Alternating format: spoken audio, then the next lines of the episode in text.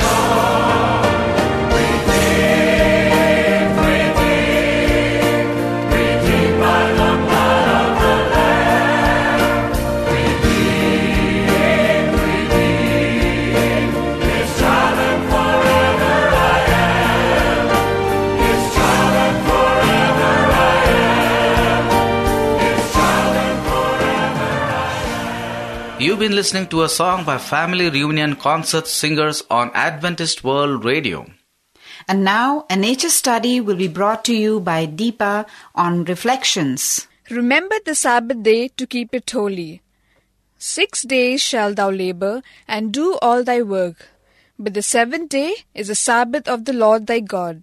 In it thou shalt not do any work, thou nor thy son, nor thy daughter, thy manservant, nor thy maidservant, nor thy cattle, nor thy stranger that is within thy gates. For in six days the Lord made heaven and earth, the sea and all that is in them, and rested the seventh day. Wherefore the Lord blessed the Sabbath day and holied it. Exodus 20 8 to 11. Reflections in nature are so beautiful. I enjoy going out beside a beautiful lake and just sitting there and watching the beautiful reflections. As I notice the beautiful mountains or trees or grass or wildlife in the reflections of the lake, it naturally makes me think of a mirror, and that helps me to remember many things. As a stranger, I used to go up to Yosemite National Park with my parents. We enjoyed camping, so we went often. Several times during our camping trip, I would hike up to Mirror Lake to see if I could see famous half dome mirrored in the lake, as well as some of the other rock formations. I would hope for a smooth lake, and many times got what I had hoped for. The reflection reminded me of the rock Jesus. When I would remember what he said in many places in the Bible, I would reflect on his word. The only commandment where he said to remember, to reflect back on his creation and what he had done was the fourth commandment. Jesus said to reflect back, to remember what had been done on that day and what was not to be done on that day. It is difficult for a Christian to look at a reflection of some object of nature and not think of God's creation. I enjoy going to one of our youth camps. From a seat on a bench in the campfire bowl, I can sit and watch the sun go down and reflect on God's love. He wants to keep our lives alight with His word and love until Jesus comes. Ask God this morning to continually allow you to reflect back on what He has done for you. Thank you, Deepa, for being with us on AWR. You are listening to the Voice of Hope from Pune, India. Stay tuned for a song by Benji Koshi, Shine on Me. Through the deep and darkest nights,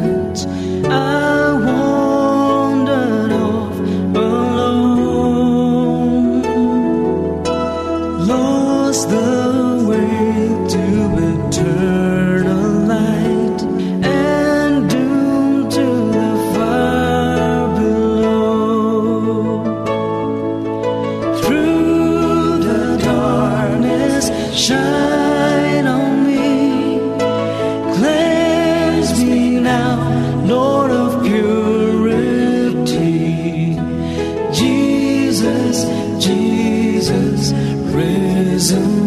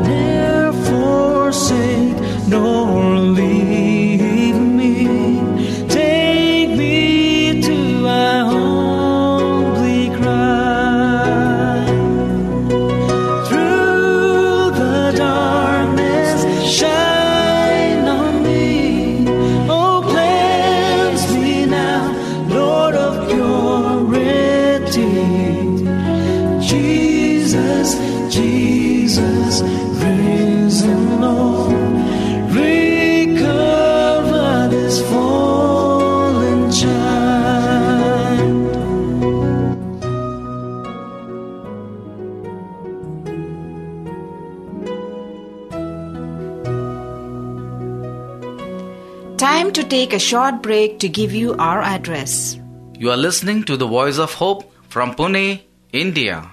For further details on our program, you could contact us on Adventist World Radio, Post Box number 17, Pune 411001, Maharashtra, India.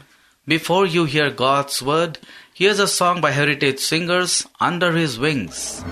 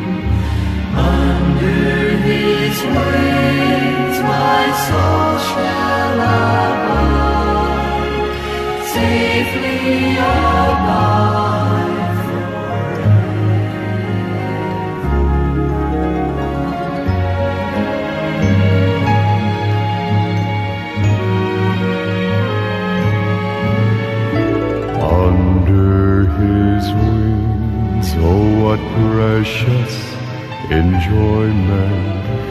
There will I hide till life's trials are o'er.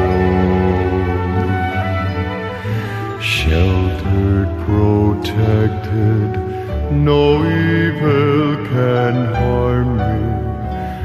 Resting in Jesus, I'm safe.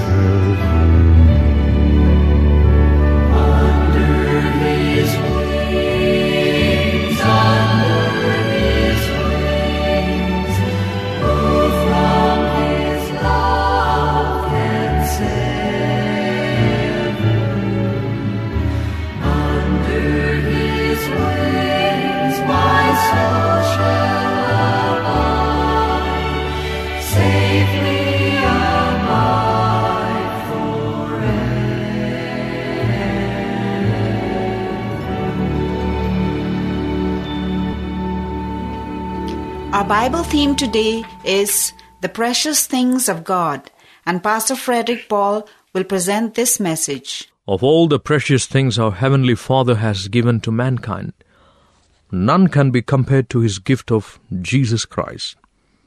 John 3:16 For God so loved the world that he gave his only begotten son that whosoever believeth in him should not perish but have everlasting life. Jesus is the only way of salvation. There is no other. There will never be any other. No other is needed. He completely saves and satisfies. Oh, the measure of His love. Who can fathom it? We stand in awe as we behold what manner of love that he should set his heart on a degenerate, disobedient, rebellious, ungrateful person as I, as you, and by his transforming power of love seek to make us sons of God is a mystery we shall contemplate through eternity. There's a story which is told about a woman who was found unconscious on the steps of a jail. She was rushed to the hospital. The doctors examined her and said she was dying of malnutrition. For weeks, every possible attempt was made to save her life, but in vain. One day, the doctors stood talking quietly at her bedside. They thought she was asleep, but she wasn't. She heard them say that she couldn't live. When they went away, she called the nurse to her and asked, Nurse, I heard what the doctor said. Is it true? Am I going to die? The nurse bowed her head and said, Yes, sister. I'm sorry, but that's true. Nurse, what did you do with that small bundle that I had when they brought me here? It is right there on the bottom shelf of your table. Please get it for me. The woman opened the bundle. Inside were some pieces of clothing and a buckskin shoe. In the shoe was a lock of curly blonde hair and a small snapshot. The woman unrolled the snapshot, straightened it out, looked at it a long while, then brought it to her lips and kissed it. Nurse, she said, I want to tell you how I came here. I have a boy. He is 22 years old now. Four years ago, he was working for a bank in Boston. He stole some money and disappeared. The bank sent detectives to arrest him, and they came to my home. That was the first I knew that my boy was a fugitive from justice. I sold my home, furniture, and silverware. I turned in my insurance. I took every penny I could raise and paid it full the money he had stolen. The bank dropped the case. I advertised for my boy. I wrote to every place I thought he could possibly be. There was no answer. Then, in despair, I left my home and started searching for him. I have been going up and down the land for three years. I go to jails, hospitals, hotels, and rooming houses and ask for my boy. When my money gives out, I work a while and then go on. Now I can't go on any more. You tell me I'm going to die. Nurse, I know you are busy and it is an imposition to bother you with this, but I want you to take this lock of hair and this photograph, and if you ever meet my boy, tell him how I died.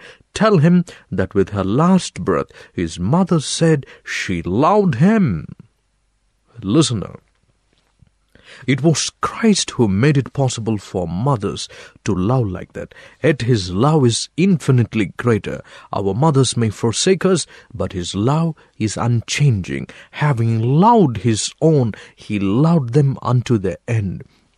Angels must have marveled at the complete abandonment of self. When they saw the working out of the mystery of godliness, God manifested in the flesh, Ye know the grace of our Lord Jesus Christ, that though he was rich, yet for your sakes he became poor, that he through his poverty might be rich. 2 Corinthians 8 9. How could he do it? He loved you. He so loved you, is the answer. He so loved me. To this precious Savior, there are no impossible cases. Wherefore, he is able to save them to the uttermost that come unto him by God. Hebrews 7:25. The chief of sinners has proved his word true. He has transformed vile, sin-scarred lives, made them white as snow, and wondrously used them for his glory. He took Saul the murderer, the Pharisaical bigot and made him into a mighty apostle. He took Augustine, a libertine and rake, and transformed him into a great theologian and dynamic spiritual leader. He took John Bunyan, the drunken, cursing tinker of Bedford, and made him the author of the Pilgrim's Progress. He took George Muller, a profligate youth guilty of gross immoralities and made him a great example of what can be accomplished for God and man through faith. Jesus is precious to men and women deep in the mire of sin who would like to be free from their bondage. He whispers hope to them. He breaks the power of inbred, uncultivated sins. He gently ministers to broken lives and fans the fading sparks of hope.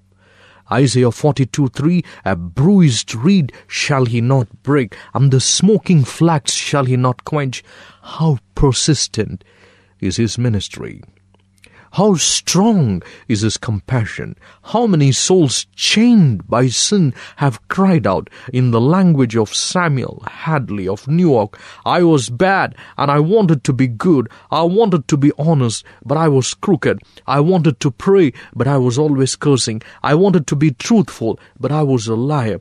I wanted to be sober, but I couldn't stay on the water wagon. And I said, what am I to do? My ideals are all all right but I can't reach them. What must I do to be saved? There are false philosophies which seek to answer this human cry for help, but only deepen men's despair. One says, Do your best and you will be saved. Another, Sin has no reality. You got nothing to be saved from. So don't worry. But sin is real and deadly. Romans chapter 6 verse 23 says, The wages of sin is death. Jesus is the only true answer to the sin problem. When the sinner cries, Jesus, I'm a drunkard, can you make me sober? I'm unclean, can you make me pure? I'm profane, can you help me to pray? I'm lost, can you save me? Jesus answers, I can save to the uttermost. He saved Sam Hadley and made him a mighty apostle to the outskirts of Skid Row. Listeners, would you be free from the burden of your sin? Then come to the precious Savior, Jesus Christ, who died on the cross of Calvary, shed his precious blood for you. Confess to him your lost, undone condition. Claim his promises. That if we confess our sins, he is faithful and just to forgive us our sins, and to cleanse us from all unrighteousness. 1 John chapter 1 and verse 9. He will abundantly pardon. Let's read Isaiah chapter 53 verses 4 through 12. Surely he hath borne our griefs and carried our sorrows. He was wounded for our transgressions. He was bruised for our iniquities. The chastisement of our peace was upon him, and with his stripes we are healed. The Lord hath laid on him the iniquity of us all. For the transgression of my people was he stricken. By his knowledge shall my righteous servant justify many. He hath poured out his soul unto death, and he was numbered with the transgressors, and he bare the sin of many, and made intercession for the transgressors. Not only will he freely and completely forgive every person, but if permitted, he will possess your life with his own presence and gain for you constant victory. Now unto him that is able to keep you from falling and to present you faultless before the presence of his glory with exceeding joy. Jude 24. How precious is Jesus to the sorrowing. He was anointed to comfort all that mourn. Isaiah 61 2. Millions have heard him say, Come unto me, all ye that labor and are heavy laden, and I will give you rest. They have come to him, and they have found sympathy, grace, and healing for their breaking hearts. Nothing speaks louder of his compassion with mankind than his sorrow and tears at the graveside of Lazarus. John chapter 11 says the story. In Jesus, we have an understanding Savior and a sympathizing friend. One who is touched with the feelings of our infirmities. He tasted our sorrows. He drank the cup of bitterness. He experienced weariness and disappointment. He knew what it meant to have his hopes blasted. How keenly he suffered when he came unto his own, and his own received him not, like rain the tears of grief rolled down his cheek as he cried, O Jerusalem, Jerusalem, thou that killest the prophets, and stonest them which are sent unto thee, how often would I have gathered thy children together, even as a hen gathereth her chickens under her wings, and ye would not. Matthew twenty-three thirty-seven. Yes, as you are listening to this program right now, this precious Jesus can help you in your time of need. He wants to be your personal Savior. Won't you accept Him now? If you do, He will prove to be as another has so beautifully said, the answer to all our doubts, the spring of all our courage, the earnestness of all our hopes, the charm omnipotent against all our foes, the remedy for all our weakness, the supply for all our wants, the fullness of all our desires, our Lord Jesus Christ, our righteousness, our sanctification, our redemption, our elder brother, our blessed Lord and Redeemer. Won't you accept Him right now as you begin this year? May God be with you and bless you with His sweet holy presence. Amen. Thank you, Pastor Frederick Paul, for sharing God's word. You are listening to the Voice of Hope from Pune, India. We trust that you are enjoying our program. The Bible says, He who promised is faithful. Hebrews 10:23. Yes, friends, throughout the ages, our God has been trusted millions upon million times, and He has never been proven untrustworthy. So let's trust Him today and add our personal testimony to that of countless host of fellow believers who have found that our promise keeping God is unfailingly faithful. With this, we have come to the end of our program.